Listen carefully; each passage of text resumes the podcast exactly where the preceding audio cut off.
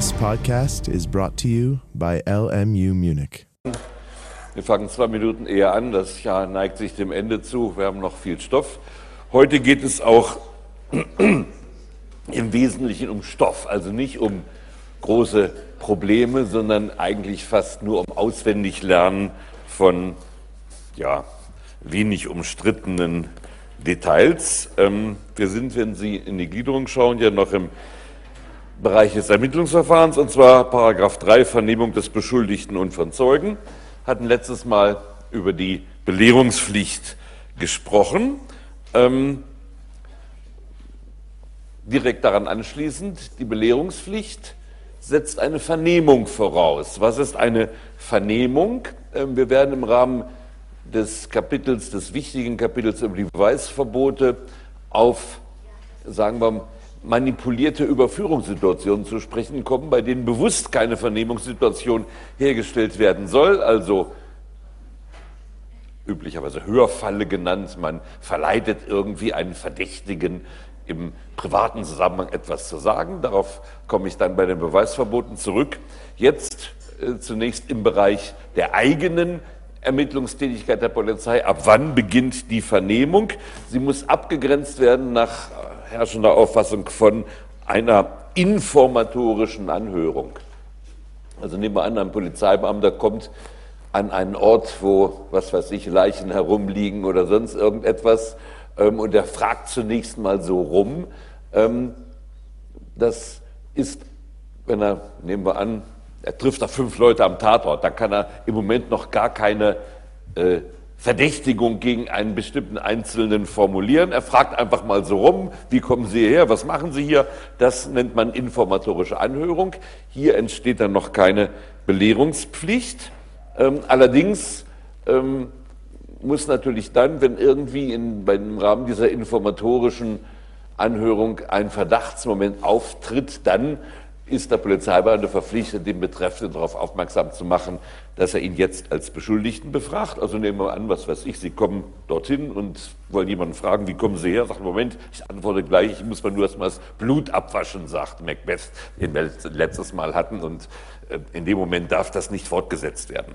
Ähnlich ist es, wenn eine Person unaufgefordert spontane Äußerungen macht. Sie kommen also an den Tatort und Macbeth steht also neben der Leiche von Duncan und sagt, oh Gott, oh Gott, ist ja alles entsetzlich. Und dann sagt er, ich habe mich so darüber erregt, dass ich gleich die beiden Wächter, die ja da in ihrem Blute liegen, vor Zorn ermordet habe. Wäre eine interessante Frage, nehmen wir mal an, es wäre da ein Ermittlungsverfahren gleich geführt worden.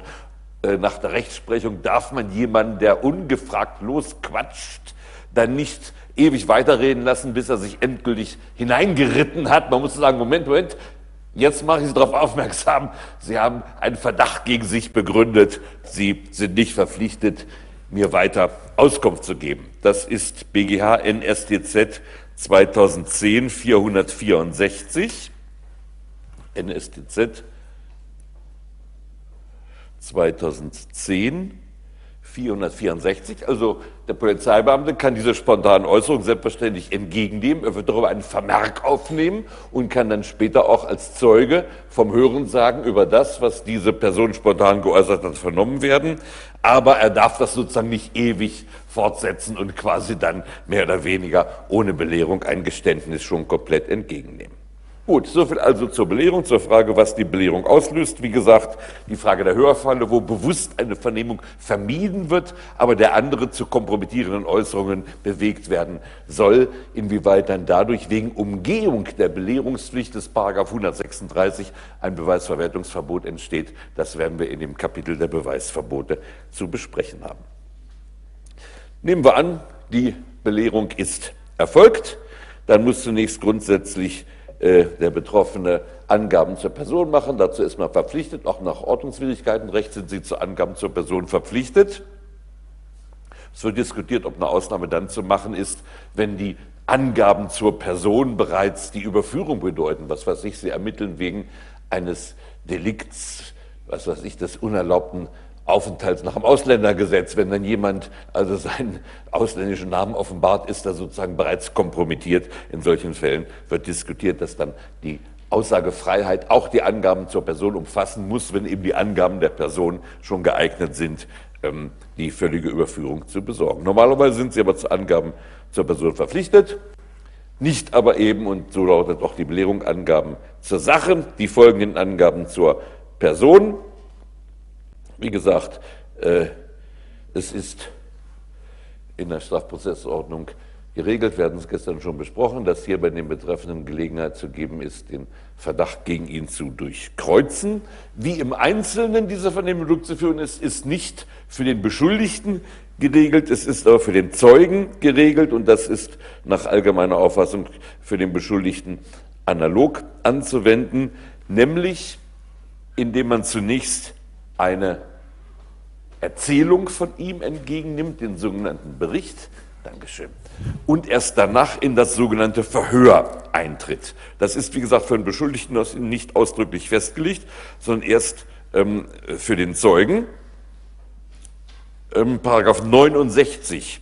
Der Zeuge ist zu veranlassen, das, was ihm bekannt ist, im Zusammenhang anzugeben und dann Absatz 2 zur Aufklärung und so weiter sind nötigenfalls weitere Fragen zu stellen. Diese Regelung ist 69 gilt auch für den Beschuldigten. Sie ist eine Art Schutzvorschrift für ihn.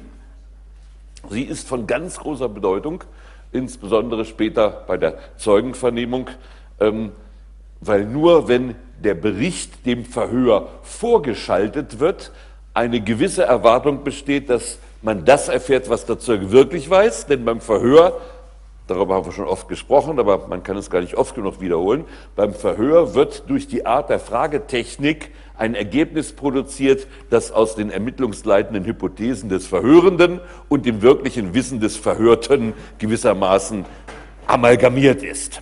Ähm, das ist einer der wesentlichen Gründe ja auch äh, der die amerikanische Prozessstruktur als zur Wahrheitsfindung nur sehr bedingt geeignet äh, erscheinen lässt, nicht wahr? Durch die Technik des Verhörs kann ein geschickter Verhörender die Ergebnisse in eine bestimmte Richtung äh, drehen und drängen. Und deswegen ist also ganz wichtig, diese deutsche Vorschrift, dass zunächst der zusammenfassende Bericht entgegenzunehmen ist.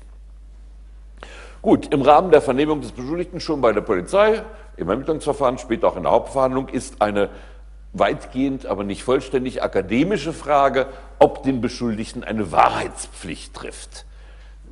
Die wohl eher überwiegende Meinung sagt, es trifft ihn eine Wahrheitspflicht, aber die Verletzung derselben hat keine Konsequenzen. Da kann man fragen, ob es überhaupt Rechtspflichten gibt, die keine Konsequenzen haben, oder ob eine Rechtspflicht nicht dadurch sich auszeichnet, dass sie eben Rechtsfolgen hat, während Pflichten, die keine Konsequenzen haben, keine Rechtspflichten sein können. Die rechtsphilosophische Frage will ich hier nicht weiter erörtern. Äh, für den Beschuldigten, denke ich, kann man der Strafprozessordnung selbst indirekt entnehmen, dass hier nicht von einer Wahrheitspflicht ausgegangen wird, und zwar auch mit Recht nicht. Und zwar sehen Sie das in der Hauptverhandlung. Da gibt es eine äh, interessante Abfolge, Paragraph 243.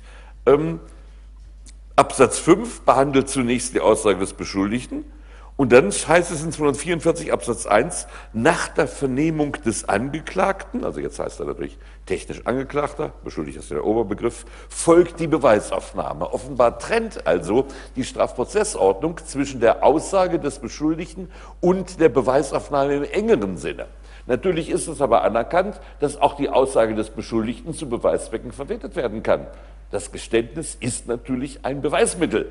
Zwar nicht mehr wie früher, da war Regina Probatorum, das Geständnis war die Krone der Beweismittel und die ganze Idee des Folterprozesses beruhte ja darauf, ein Geständnis zu erlangen, aber auch heute noch bleibt natürlich das Geständnis ein ganz wichtiges Beweismittel. Also in einem weiteren Sinne gehört selbstverständlich die Aussage des Beschuldigten zur Beweisaufnahme, aber im technischen Sinne spricht Paragraph 244 Absatz 1 von der Beweisaufnahme erst nach der Aussage des Beschuldigten. Diese Aussage des Beschuldigten wird deshalb auch mit einem eigenen Ausdruck üblicherweise bezeichnet, nämlich sie wird Einlassung genannt. Die Aussage des Beschuldigten ist die Einlassung. Und sowohl in diesem Ausdruck als auch in der technischen Reihenfolge von 244 äh, Absatz 1 gegenüber 243 Absatz 5 StPO wird deutlich, dass die Strafprozessordnung erkennt, dass die Aussage des Beschuldigten, zwar Beweismittel im weiteren Sinne, aber zunächst auch prozessuale Einlassung, also eine Prozesshandlung ist. Und in diesem Sinne wird die Einlassung gewissermaßen der Anklage als Beschuldigung entgegengestellt und als Prozesshandlung gilt dafür keine Wahrheitspflicht. Prozesshandlungen ähm, entsprechen sozusagen laufen auf anderen Kategorien als auf der Ebene der Wahrheitspflicht. Also denke ich, äh, trifft den Beschuldigten richtigerweise keine Wahrheitspflicht. Ähm, für ihn selbst ist es nach allgemeiner Auffassung sowieso egal. Es sind keine Rechtsfolgen an eine falsche Aussage geknüpft. Die 153 Folgen, die die Falschaussagedelikte ähm, betreffen Zeugen oder Sachverständige, aber nicht Beschuldigte. Aber für wen könnte es eine Rolle spielen, ob den Beschuldigten eigentlich eine Wahrheitspflicht trifft? Bitte? Ja, und zwar für wen sogar ganz massiv? Wer könnte sich strafbar machen, wenn er an einer rechtswidrigen, ganz genau, der Strafverteidiger würde, wenn er den Beschuldigten bei einer falschen Einlassung berät, danach Strafvereitelung begehen. Und so ist auch die überwiegende Meinung, die sagt, weil der Beschuldigte eine für ihn selbst nicht sanktionierte Wahrheitspflicht an und für sich hat, begeht der Verteidiger, der ihn berät, wie er möglichst zweckmäßig lügt, eine Strafvereitelungshandlung. Danach darf der Verteidiger vermöge seiner Fürsorge, äh, Fürsprachepflicht, vermöge seiner Fürsprachepflicht den Beschuldigten nur rechtlich beraten, er darf ihm aber nicht zur, zu Falschangaben raten. Er darf etwa Folgendes sagen, die Beweise der Staatsanwaltschaft sind wackelig. Wenn Sie jetzt die Tat bestreiten, Herr Mandant, werden Sie wohl freigesprochen werden müssen. Allerdings kann ich Ihnen nicht raten, die Tat zu bestreiten, wenn Sie sie tatsächlich begangen haben. Das müssen Sie mit sich selbst abmachen. Und wenn dann der äh, Mandant etwa sagt, ja, wie soll ich es denn abstreiten? Soll ich es so sagen? Soll ich es so sagen? Muss nach herrschender Meinung der Verteidiger sagen, das kann ich Ihnen nicht raten. Ich kann Ihnen nur Rechtsfolgen aufzeigen. Wenn Sie es so und so abstreiten, da werden Sie vom Zeugen Müller widerlegt. Wenn Sie es dagegen so und so abstreiten, gibt es keinen Zeugen, der Sie widerlegt. Dann müssten Sie freigesprochen werden. Sie merken schon, diese herrschende Meinung führt dazu, dass eigentlich alle Verteidiger immer zwinkern müssen, sodass quasi jeder Verteidiger üben muss als erstes, bevor er seine Robe erstmals überstreifen muss, er vom Spiegel das Zwinken, Zwinkern üben. Ähm, ich denke, die richtige Lösung ist die, dass man sagt, wie der Beschuldigte sich einlässt, das ist eine freie Entscheidung. Also kann der Verteidiger ihn auch darin durchaus beraten. Dann ist er in diesem Punkt aus der, äh, also Bedrohung mit einer Verfolgung wegen Strafvereitelung draußen. Natürlich darf er, und die Formel hatten wir schon bei der Stellung des Verteidigers kennengelernt, er darf keine Beweisquellen trüben. Unter diesen getrübten Beweisquellen sind dann aber eben die Beweismittel im technischen Sinne, also ab 244 Absatz 1 zu verstehen. Er darf keine Zeugen zu Lügen veranlassen. Den Beschuldigten darf er bei seiner Einlassung auch, wenn sie der Wahrheit nicht entspricht, beraten. Das halte ich für die richtige Lösung, auch für die, die ich, wie ich sozusagen versucht habe, die der Strafprozessordnung implizit zugrunde liegt. Die herrschende Meinung will es aber anders konstruieren.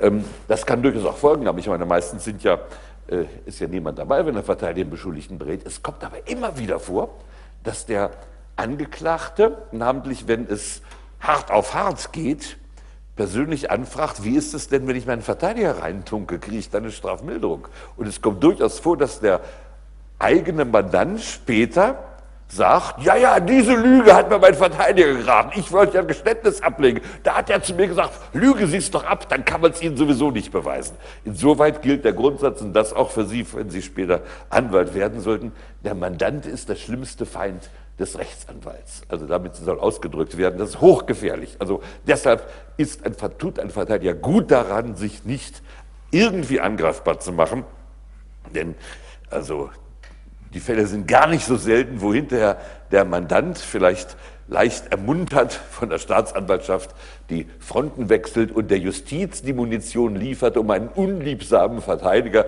zu eliminieren. Und wenn der Verteidiger sich da angreifbar gemacht hat, dann äh, sieht es eben für ihn böse aus, denn selbst wenn er sich auf meine Meinung berufen wird, sagt der BGH, ha, ha, ha, diese Mindermeinung interessiert mich gar nicht, ich verurteile dich wegen Strafvereitelung. Gut, soviel also zur Wahrheitspflicht. Und schließlich abschließend zur Belehrungspflicht noch ein Problem, das in der Strafprozessordnung nicht ausdrücklich gelöst wurde, hat auch der Gutachter, der Sachverständige, eine Belehrungspflicht über das Schweigerecht aus, der, aus dem, also Privilege against Self-Incrimination, also nemo tinetus ipsum prodere, folgt natürlich auch, dass der Beschuldigte nicht verpflichtet ist, mit einem Sachverständigen zusammenzuarbeiten und ihm Rede und Antwort zu stehen. Wir hatten, wir hatten das ja beim 81 schon mal durchgenommen. Diese Unterbringung zur Beobachtung ist streng genommen tatsächlich von Rechts wegen nur eine Unterbringung zur Beobachtung. Also wenn der Beschuldigte zum Sachverständigen sagt, Götz von Berlichingen, dann kann der Sachverständige ihn nur beobachten, kann ihn so angucken, ob er an ihm irgendwas Merkwürdiges äh, feststellen kann, aber er kann nicht weiter mit ihm arbeiten. Ähm, die Frage ist nun aber, wenn in der Regel arbeiten die Beschuldigten mit dem Gutachter zusammen. Das ist also ganz selten, dass mal ein Beschuldigter das ablehnt. Wir kommen übrigens später in der Hauptverhandlung zu einem interessanten Fall zurück, den der BGH falsch entschieden hat. Aber das ist nun wiederum nicht so interessant, weil es häufig vorkommt. Ähm, der Beschuldigte erklärte, mit diesem Gutachter, den das Gericht bestellt hat, arbeite ich nicht zusammen. Ich werde dem kein Rede und Antwort stehen. Das ist nämlich in meinen Augen sozusagen ein von der Justiz bestelltes Subjekt. Aber mit dem Gutachterprofessor sowieso, mit dem werde ich zusammenarbeiten. Hat der BGH gesagt, das kann die Verteidigung nicht durchsetzen. Der Beschuldigte muss entweder zusammenarbeiten mit dem Gutachter, den das Gericht bestellt, oder gar nicht hat er Pech gehabt. Meines Erachtens eine falsche Entscheidung. Zum Privilege Against Self-Incrimination gehört auch die Entscheidung, dass ich dem Sachverständigen Rede und Antwort stehen kann, den ich für hinreichend objektiv halte und ich also quasi indirekt gezwungen werden kann, einen vom Gericht ausgewählten Sachverständigen ähm, als Kooperationspartner zu akzeptieren, äh, wenn ich ihm nicht traue. Gut. Das Problem, wo es jetzt bei der Belehrung darum geht, ist die Frage, muss jeder Sachverständige den Beschuldigten darüber belehren, dass er nicht verpflichtet ist, mit ihm zusammenzuarbeiten, das heißt, ihm Rede und Antwort zu stehen? Das wird heute mit Recht von der überwiegenden Meinung gesagt durch eine analoge Anwendung der Belehrungspflichten aus den Sach, auf den Sachverständigen, ähm, so auch äh, entgegen der früheren Rechtsprechung BGH 35 35. BGH 35 35, kann man sich also gut merken. Der Grund, warum der Sachverständige in analoger Anwendung belehren muss, ist eigentlich ziemlich klar. Der Sachverständige wird, wie wir noch sehen werden, als Richtergehilfe bezeichnet. Er hat im Prozess die Aufgabe, dem Richter ähm, Dinge nahezubringen, die man nur Kraft empirischer Sachkunde beurteilen kann. Wenn er aber Richtergehilfe ist, dann ist die Tätigkeit des Sachverständigen gewissermaßen eine Verlängerung der Tätigkeit des Richters. Und da der Richter die Belehrungspflicht hat, muss sie der Sachverständige als sein Gehilfe auch haben. Scheint mir eigentlich ziemlich klar zu sein, ist heute auch doch ganz überwiegend anerkannt und wird auch so gehandhabt. Es ist ja nicht selten so, ähm, dass bei psychiatrischen Gutachten das Sachverständigengutachten unter Umständen sogar auch in der Frage, ob der die Tat begangen hat, ein wichtiges Moment ist. Zum Beispiel, wenn der Sachverständige den Beschuldigten mit dessen Einverständnis exploriert und was weiß ich, es geht um einen Frauenmord, kommt nun heraus, dass der Beschuldigte von klein auf von pathologischem Frauenhass beseelt war. Ähm, wie das dann in der Hauptverhandlung zu berücksichtigen ist, ähm, darauf kommen wir noch zurück. Es muss dann nämlich der Gutachter für solche Fragen, die nicht eigentlich jetzt die also seine eigene psychiatrische Kompetenz betreffen, sondern die direkt Indizien für den Tathergang betreffen. Über diese Fragen muss der Sachverständige als Zeuge dann vernommen werden, nicht als Gutachter, weil das ja äh, Aussage vom Hörensagen ist, die jeder machen könnte, dem solche Erklärungen gegenüber abgegeben worden sind. Auch daraus folgt wiederum, dass der Sachverständige im Grunde hier ja quasi als, wenn Sie so wollen, Hilfsperson der Staatsanwaltschaft tätig wird. Also die Belehrungspflicht scheint mir ganz eindeutig äh, zu bejahen zu sein. Umgekehrt folgt daraus jetzt natürlich, private Vernehmungen äh, lösen keine Belehrungspflicht aus. Also nehmen wir an, Sie sind Antiquar in Münster, nicht wahr? Einer der sozusagen possierlichen äh, äh, Krimiserien im, im Fernsehen und als Antiquar oder wenn Sie herumstochern brauchen Sie niemanden zu belehren, das sind private Ermittlungen. Das Ganze ist in der jüngsten Zeit allerdings sehr fragwürdig geworden, und zwar seitdem es in Wirtschaftsstrafprozessen mehr oder weniger zur Regel geworden ist, dass firmeninterne Ermittlungen durchgeführt werden. Die Staatsanwaltschaft sitzt oft hinten, ich hatte es gestern in Rechtsphilosophie mit meinen dortigen Hörern, dass ich fragte, wer denn das Skatspiel beherrscht. Es stellte sich, glaube ich, heraus, dass niemand wusste, wie Skat gespielt wird. Ist unter Ihnen jemand, der Skat spielen kann?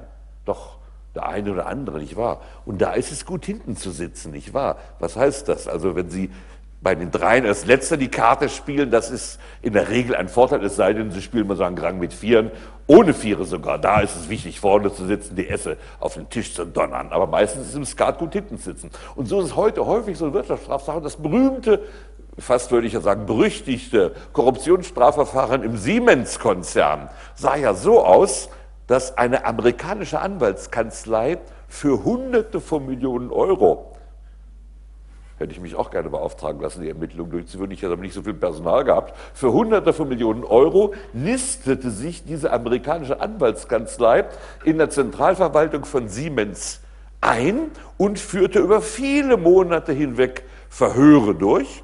Und die sachbearbeitenden Staatsanwälte tranken wahrscheinlich einen Kaffee oder einen Enzigan und warteten, bis ihnen wieder die neuesten Ermittlungsergebnisse rübergeliefert wurden. Und das, was bei Siemens angefangen hat, dass also zunächst mal die Firma selbst ermittelt und dann sagt, ja, wieso, sagen die amerikanischen Anwälte, wieso wahrscheinlich, you have no right, privilege against self, denn ich vernehme dich ja im Rahmen deiner arbeitsrechtlichen Pflichten. Als Arbeitnehmer bist du natürlich verpflichtet, deinem Arbeitgeber alles zu sagen, so wie es sich zugetragen hat.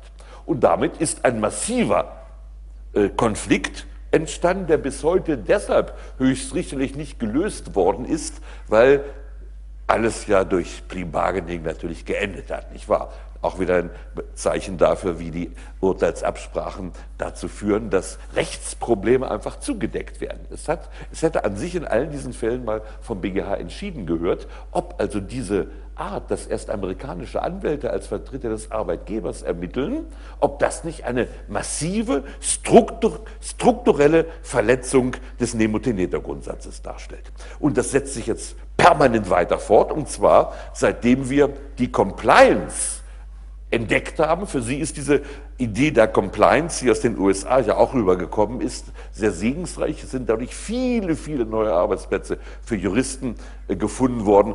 Heutzutage hat ja fast schon jeder Kiosk eine Compliance-Abteilung. Compliance, der Ausdruck wird Ihnen ja ständig begegnet sein. Also Compliance heißt ja eigentlich Befolgung, also Normbefolgung. Zur Normbefolgung sind Sie verpflichtet, Kraft der Geltung der Normen.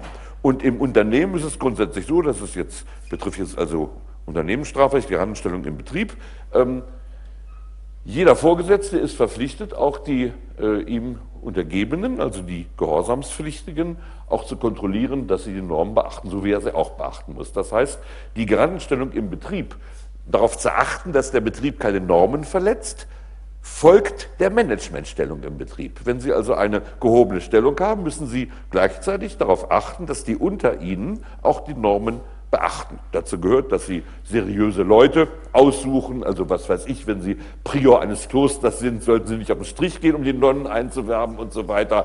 Äh, oder wenn Sie einen chemischen Betrieb haben, sollten Sie nicht die gesamte Junkieschaft Münchens äh, dort einstellen. Also Sie müssen sorgfältig auswählen und Sie müssen durch Stichproben überwachen. Und das war bisher immer schon klar. Das folgt aus der Stellung im Betrieb, aus der Herrschaft über die Betriebshandlungen folgt automatisch eine Garantenstellung, denn meine Formel Herrschaft im Grund des Erfolges, wenn Sie einen Bereich beherrschen, sind alle Dinge, die dort passieren und die Sie verhindern können und Kraft Ihrer Herrschaft auch verhindern sollen, sind quasi Ihr eigenes Werk. Das heißt, Sie sind dann als Garant Unterlassungstäter, wenn Sie das geschehen lassen. Das war soweit alles klar. Das war quasi eine natürliche Folge der Zurechnungsstrukturen des Strafgesetzbuches. Inzwischen haben wir weithin die Compliance-Organisationen, die in den USA entwickelt worden sind, übernommen. Ich denke, ideologisch gesehen wurzelt es in dem doch ursprünglich mal puritanischen Rechtsverständnis der USA. Das ist ja doch ihre Vergangenheit. Im Äußeren hat, weist es eine merkwürdige Ähnlichkeit mit Stasi-Strukturen auf. Also eine Compliance-Abteilung ist grundsätzlich eine im Betrieb zusätzlich installierte Abteilung, die nun noch kontrolliert, ob die Normen auch wirklich befolgt werden. So ähnlich wie das Stasi ja auch dazu da war. In der DDR waren sie verpflichtet, am Aufbau des Sozialismus mitzuarbeiten. Und dann gab es die Stasi, und der hatte aus nach seinem eigenen Verständnis eine durchaus legitime und ehrenvolle Aufgabe. Er sollte nämlich aufpassen, dass die 17 Millionen unzuverlässigen Bürger auch wirklich am Aufbau des Sozialismus mitarbeiteten. Und so ähnlich ist also die, das Konzept der Compliance-Abteilung. Wir haben jetzt zwei Linien sozusagen. Einmal die normale Garantenstellung entsprechend der Managementstellung, also der Herrschaft im Betrieb. Und daneben ein Compliance-System, das wird dann üblicherweise also nicht üblich, es wird mal so, mal so organisiert. Manchmal wird es als Stabsstelle des Vorstandes äh, organisiert. Es kann aber auch ähm, einen eigenen Compliance-Vorstand geben, nicht wahr? Siemens hat den ehemaligen deutschen Finanzminister und Mitschöpfer des Euro zum obersten Compliance-Chef gemacht. Da ist also ein Vorstandsmitglied nochmal Compliance-Chef, was auch eine etwas komische Konstruktion ist. Aber in den meisten Unternehmungen ist es so, dass der Compliance-Beauftragte eigentlich dem Vorstandsvorsitzenden zum Beispiel zugeordnet ist. Wir haben also eine eigene Kontrollorganisation im Betrieb. So, und diese Compliance-Abteilung, die ist einmal, und das ist ja noch völlig legitim, äh, das ist die sozusagen so wie früher schon die Rechtsabteilung. Ich bin was weiß ich, äh, Leiter des, äh, des Vertriebes in Brasilien, oder nehmen wir doch mal gleich schon Nigeria, Leiter der Vertriebserfolg in Nigeria und um einen Vertriebserfolg zu haben, müsste ich einen dortigen Obersten mit einer Million schmieren. Also alltäglich machen sie das in Nigeria natürlich. Heute muss man es ausgliedern, das wird outgesourced, nicht wahr? Sie wissen ja, dass die Korruption auch im Ausland, die Auslandskorruption wird in Deutschland vorwiegend in Deutschland, von Staatsanwaltschaften mit größter Strenge verfolgt. Siemens war eben das Musterbeispiel dafür. Und deswegen hat man die Korruption nach allem, was ich mitbekomme, inzwischen outgesourced. Man darf nicht mehr im Unternehmen Selbstbestellung machen, man muss es outsourcen. Aber das nur am Rande. Also Sie sind jetzt, nehmen wir mal an, noch nach altem Muster, Vertriebschef in Nigeria. Der Oberst sagt, okay, wir kaufen deine Mobiltelefone für den Norden von Nigeria, damit alle, die da auf ihren Kamelen rumreiten, auch per Handy telefonieren können. Ähm, aber ich muss ihm eine Million zahlen. Gut, dann ist es klar, früher ging sie zur Rechtsabteilung und sagt, darf ich das denn? Sagt der Leiter der Rechtsabteilung, ich kann eine Rechtsauskunft geben, das ist Auslandskorruption, wird in Deutschland sehr streng verfolgt. Ah so, danke sehr, Dankeschön. So war das früher auch. Also diese Dimension der Beratung in der Compliance ging dies ja nicht als Minister einzuwenden. Heute läuft es aber natürlich so an, wenn irgendwie etwas ruchbar wird, ist die Compliance-Abteilung üblicherweise auch die unternehmensinterne Ermittlungsabteilung. Und damit tritt natürlich dann bei den Ermittlungen der Compliance-Abteilung dasselbe Problem, was wir jetzt in massivster Form beim Siemens-Korruptionsskandal hatten. Ähm, müssen die nicht den Grundsatz Nemo tenetus ipsum prodere beachten? Das Ganze ist bis heute völlig ungelöst. Es gibt einige Aufsätze dazu, mehr gibt es dazu nicht. Wie gesagt, höchstrichterliche Rechtsprechung gibt es nicht, weil alle Probleme mit Pre-Bargaining äh, unter den Teppich gekehrt wurden. Eine Lösung wäre ja, dass man ein Verwertungsverbot annimmt. Indem man sagt, okay, arbeitsrechtlich bist du zur Aussage verpflichtet, aber deine Aussagen dürfen dann eben strafrechtlich nicht verwertet werden.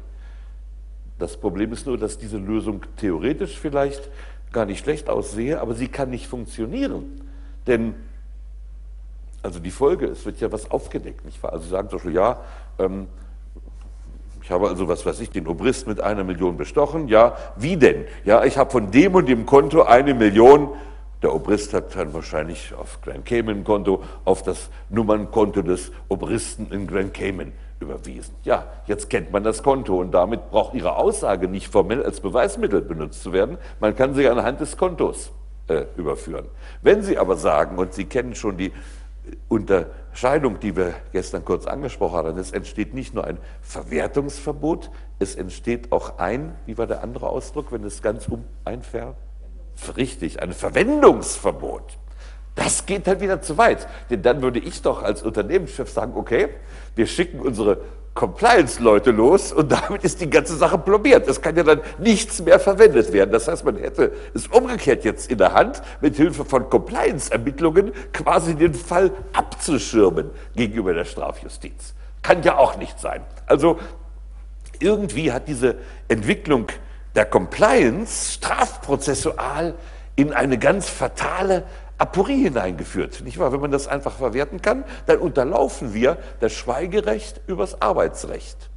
Wenn wir aber als Kompensation ein Verwendungsverbot annehmen, dann machen wir den Strafprozess mit Hilfe der Compliance tot. Es ist ein Widerspruch, den die Praxis bisher nicht zu lösen vermocht hat. Und ehrlich gesagt, ich weiß auch nicht, wie man ihn lösen soll. Also die Compliance hat hier, schafft hier die Gefahr, irgendwie entweder zu viel oder zu wenig. Entweder werden die Rechte des Beschuldigten faktisch zerstört oder es wird die Möglichkeit der Strafverfolgung faktisch zerstört. Jedenfalls diese gute Zusammenarbeit zwischen amerikanischen Anwälten, ich weiß nicht, ob Sie Siemens Bilanz gelesen haben, ich glaube insgesamt hat ja Siemens hat ja grosso modo eine Milliarde Euro blechen müssen. Das kam dem bayerischen Staat ähm, gut zu Passe, denn damit konnte er die Verluste der bayerischen Landesbank wenigstens in kleinen Teilen mit den Zahlungen von Siemens wieder kompensieren. Lustig wäre es, und die Bayerische Landesbank ist ja kein Privatunternehmen, wenn sie, wenn sie privatisiert wäre, lustig wäre es, wenn man die Verluste der Bayerischen Landesbank mit Strafzahlungen der Bayerischen Landesbank decken könnte, dann würden allerdings neue Verluste entstehen. Da müsste man, das Ganze beißt sich in den Schwanz, nicht wahr? Aber das führt übrigens dazu, dass wenn jetzt irgendwo Korruptionsverdächtigungen auftauchen, dass die verschiedenen Staatsanwaltschaften der Bundesländer kämpfen, wer den Fall führen darf. Denn die Unternehmensgeldbuße, die dann gegen das Unternehmen nach 30 OWG üblicherweise verhängt wird, kassiert das Bundesland, dessen Staatsanwaltschaft den Fall geführt hat. Und bisher hat Staatsanwaltschaft beim Landgericht München I große Korruptionsprozesse immer geführt und den bayerischen Staat also dadurch am Leben erhalten und mitfinanziert. Aber inzwischen haben das auch andere Staatsanwaltschaften kapiert. Deshalb sind die Bochumer ja auch äh, so äh, scharf wie äh, Rattengift auf ihre vielen Steuer, äh, also Strafverfahren, weil sie dadurch natürlich auch immer dann viel Geld in die nordrhein-westfälische Landeskasse spülen können. Gut, also die modernen Formen von Compliance, Unternehmensermittlungen schaffen unter dem Aspekt von Nemotinetor bisher völlig ungelöste Probleme. So, das war also 136. Wie gesagt, da gibt es schon, wie Sie sehen, eine ganze Fülle von Aspekten. Wie gesagt, der letzte, das letzte ist ein echtes Problem. Die anderen Dinge waren ja mehr so berichtend und auswendig zu lernen. Aber das letzte Problem ist gerade deshalb besonders betrüblich, weil eigentlich keiner eine Lösung da weiß. Ich muss gestehen, ich auch nicht. Ja, das nächste zur Vernehmung des Beschuldigten sind die verbotenen Vernehmungsmethoden 136a. Ich hatte schon gestern gesagt, das ist eine Norm, die als Reaktion auf die Aussagenerpressungen im Dritten Reich eingeführt worden sind. Ähm, wenn Sie so wollen, ist der 136a eben auch eine Vorschrift, die alles das, was früher legal war, nämlich die Folterformen, nun auch in subtiler Form, also das Erschleichen von Aussagen auch in subtileren Formen, ähm, wird durch 136a untersagt. Und es ist, gibt einen ganzen Katalog und dazu gibt es natürlich eine unglaublich ausgedehnte Rechtsprechung. Wenn Sie mal schauen, was hier alles verboten ist. Misshandlung, das ist also sozusagen Folter und zwar auch dann, wenn es nicht sozusagen den hohen, die hohe Folter ist, auch eben eine Ohrfeige zum Beispiel wäre eine Misshandlung. Dann Ermüdung, ganz beliebtes Mittel, wie gesagt, Nächte durch zu vernehmen. Irgendwann werden die Personen dann auch weich. Wie gesagt, ich habe selbst ein Protokoll gelesen, wo jemand, der also schwerster Epileptiker war, die ganze Nacht durch äh, vernommen wurde und dann stand also im Protokoll dann drin, der Beschuldigte fiel zusammen und krümmte sich auf dem Boden. Das war 1.30 Uhr. Dann liest man weiter nichts. Um 3.30 Uhr steht drin, der Beschuldigte erklärte nunmehr, ich will die Vernehmung fortsetzen, einen Arzt brauche ich nicht, ich möchte ein Geständnis ablegen. Was zwischen 1.30 Uhr und 3.30 Uhr passierte, steht im Protokoll nicht drin. Die Verteidigung hat dann geltend gemacht, dass das doch wohl ein klassischer Fall des 136a sein dürfte. Sie hat doch die Frage gestellt, ob hier nicht wegen Aussagenerpressung gegen die betreffenden Polizeibeamten mal ein kleines Ermittlungsverfahren einzuleiten sein würde, nach dem Legalitätsprinzip. Was glauben Sie, wie der Fall dann bewältigt worden ist? Man hat einen Deal gemacht. Die Staatsanwaltschaft hat gesagt, naja gut, in der Tat, ist vielleicht nicht das klassische Geständnis, aber wie wäre es denn, wenn die und die Strafe herauskommt, ist dann der Beschuldigte damit einverstanden. Wieder ein schönes Beispiel dafür, der Deal als Institut vergiftet eben jede Rechtsstaatlichkeit des Strafverfahrens. Also das ist die Ermüdung, körperlicher Eingriff, das wäre also, was weiß ich, eine also Verabreichung von Mitteln, die Wahrheitsdroge haben wir ja extra. Körperlicher Eingriff wäre dann etwa, wenn Sie jemanden ein eine Elektrode ins Gehirn pflanzen und ihm dann immer Wahrheitsbefehle geben. Quälerei, das ist also Quälerei, da gab es einen ganz berühmten Fall vom Bundesgerichtshof, da hatte jemand wohl in einem Anfall seinen Sohn getötet.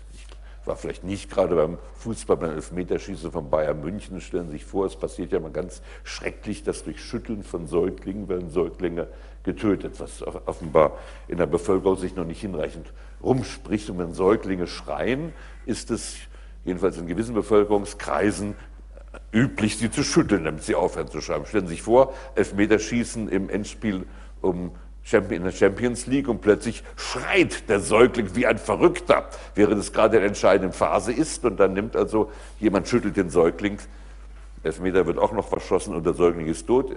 Und bricht zusammen, wird vernommen.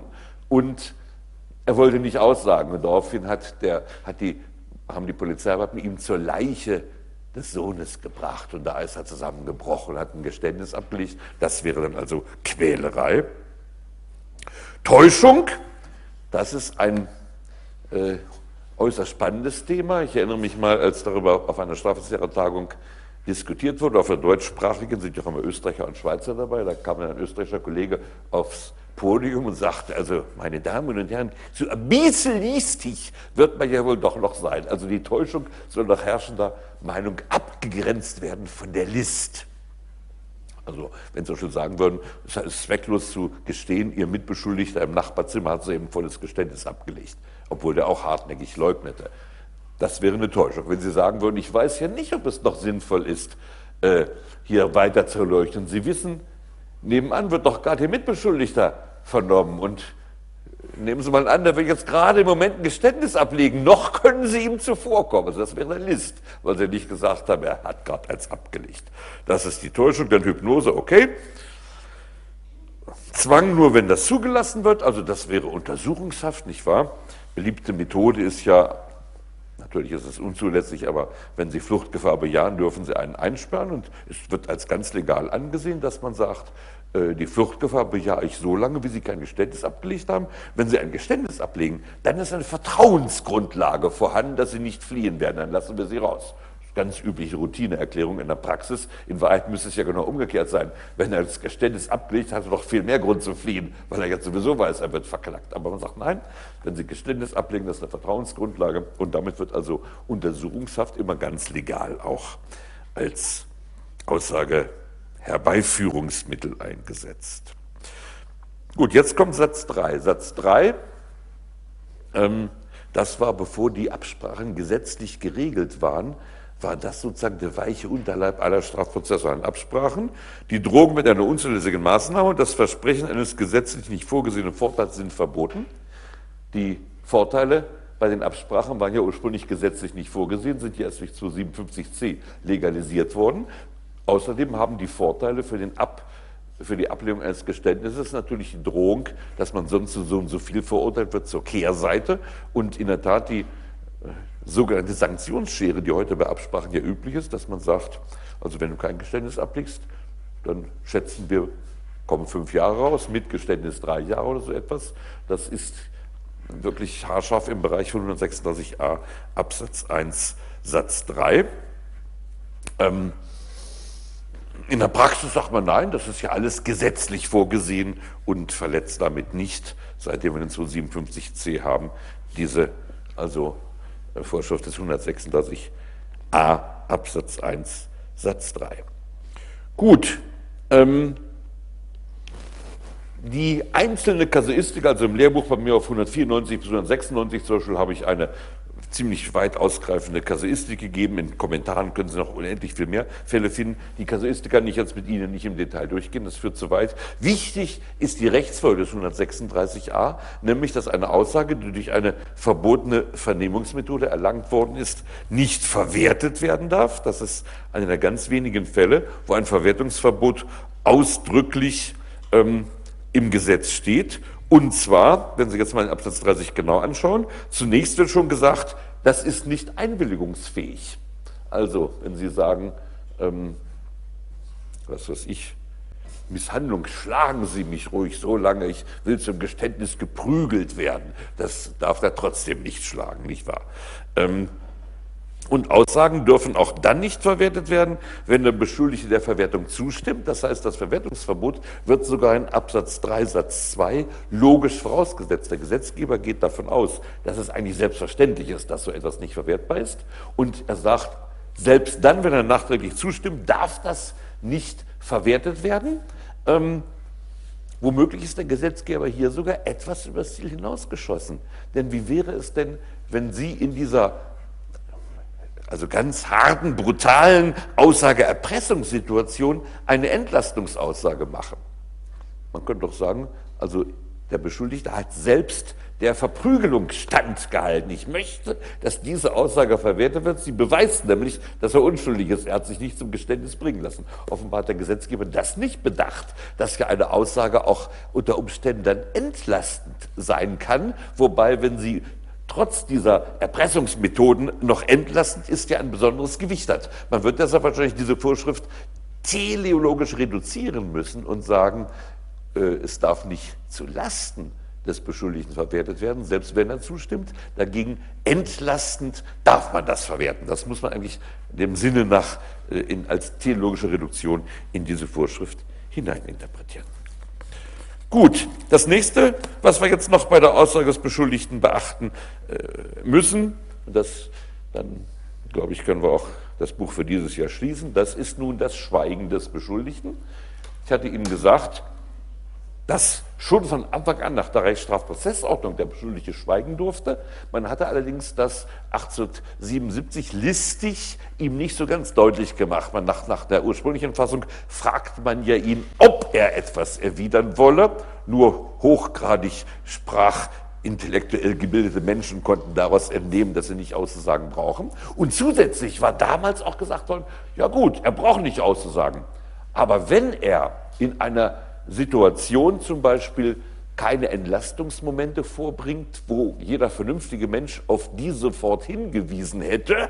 Und wenn er jetzt erst in der Hauptverhandlung mit dem Entlastungsargument herausrückt, kann man durchaus sagen, wenn das plausibel und wahrheitsgemäß gewesen wäre, hätte jeder vernünftige Beschuldigte von Anfang an darauf hingewiesen, also ist seine jetzige Einlassung nicht glaubhaft. Das heißt, es wurde lange erlaubt, das Schweigen des Beschuldigten im Rahmen der freien Beweiswürdigung zu Lasten des Beschuldigten zu verwerten.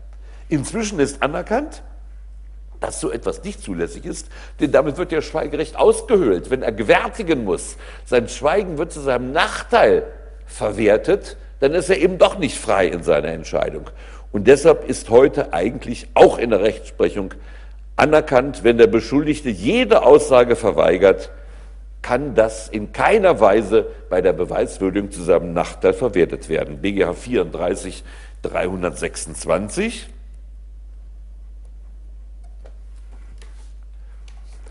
Wobei dieses Schweigen ist natürlich das, wie soll ich sagen, das ist nicht naturalistisch, ob er den Mund aufmacht, gemeint, wenn er sagt, ich bin es nicht gewesen, Punkt, und lehnt jede weitere Äußerung ab, dann ist das auch ein Schweigen, nicht wahr? Nicht, dass man listig sagt, haha, er hatte nicht geschwiegen. Er hat gesagt, ich bin es nicht gewesen. Er hat aber nicht begründet, warum er es nicht gewesen ist. Also hat er ausgesagt, aber unglaubwürdig ausgesagt. Das darf man auch nicht. Also ein Beschuldigter, der entweder ganz schweigt oder sich auf die pauschale Erklärung beschränkt, dass er unschuldig ist, äh, das darf also in keiner Weise bei der Beweiswürdigung später gegen ihn verwertet werden.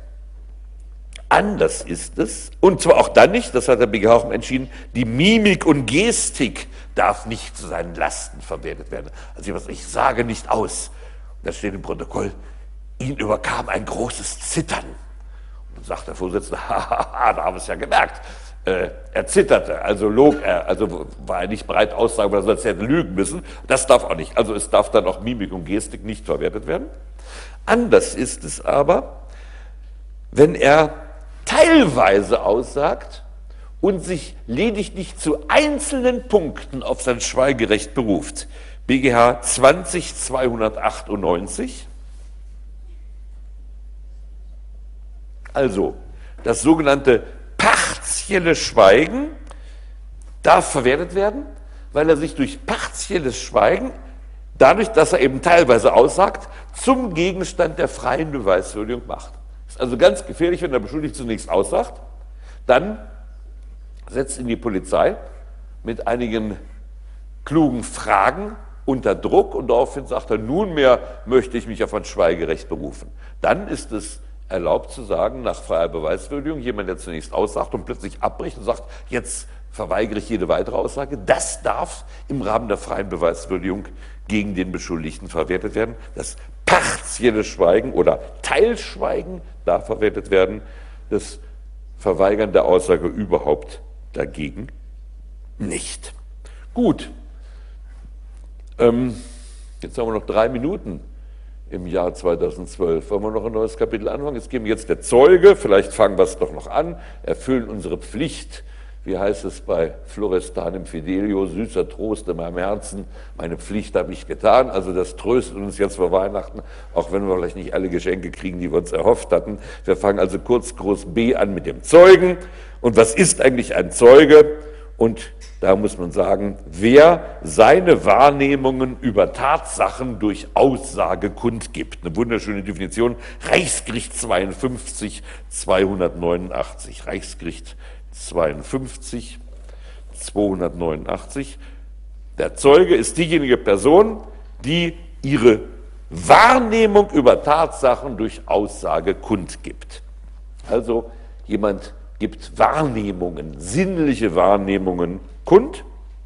Das kann jeder sein, auch wenn er äh, zivilrechtlich sozusagen im Rechte gemindert ist. Kinder, Geisteskranke, jeder kann ein Zeuge sein. Sie kennen den Spruch im BGB wahrscheinlich, ist das Kindlein noch so klein, so kann es doch schon Bote sein. Und das gilt auch im Strafverfahren, ist das Kindlein noch so klein, so kann es doch schon Zeuge sein. Allerdings sind bei Aussagen kindlicher Zeugen natürlich große Vorbehalte zu machen, weil Kinder ja noch nicht gelernt, also Kinder haben einerseits noch nicht die bewusste Lüge gelernt. Das ist ja, Lügen zu lernen ist ja eine intellektuelle und seelische Entwicklung des Menschen, die er erst im Laufe also der Adoleszenz dann erwirbt. Aber auf der anderen Seite können Kinder zwischen Erzähltem und Erlebtem nicht unterscheiden. Das heißt, sie sind beliebiger Beeinflussung zugänglich und sie glauben, sie lügen dann nicht bewusst, sie glauben etwas selbst, was man ihnen eingeredet hat. Das ist, es gab ja diese ganz grauenhaften Missbrauchsprozesse. Worms war der allerschlimmste, das war aber durchaus nicht der einzige, wo äh, verrückt gewordene äh, Pseudoerzieher in Kinder unglaubliche sexuelle Missbrauchshandlungen hineingefragt hatte. Man hatte auch extra Puppen, bei denen man es immer vormachte. Dann stellte man die Puppen in irgendwelchen, wahrscheinlich aus dem Kamasutra entlehnten Bewegungen zusammen und sagte, hat das der Opa mit dir gemacht und so. Und die Kinder, die an diese Puppen sahen, guckten das, nickten und bei der nächsten Vernehmung glaubten sie, das sei tatsächlich passiert worden. Da sind ja Familien zerstört worden. Eine Großmutter ist in Untersuchungshaft, die sind alle eingesperrt worden. Sofort hat die wild gewordene, durchgeknallte Staatsanwaltschaft die ganzen Familien eingesperrt, hat die Kinder ihnen weggenommen. Eine Großmutter ist an gebrochenem Herzen in der Untersuchungshaft gestorben. Inzwischen sind alle in dem Wormser Prozess freigesprochen worden. Die Familien sind auf ewige Zeiten zerstört. Der Prozess hat ja jahrelang gedauert, ist in unglaublicher Brutalität durchgeführt worden.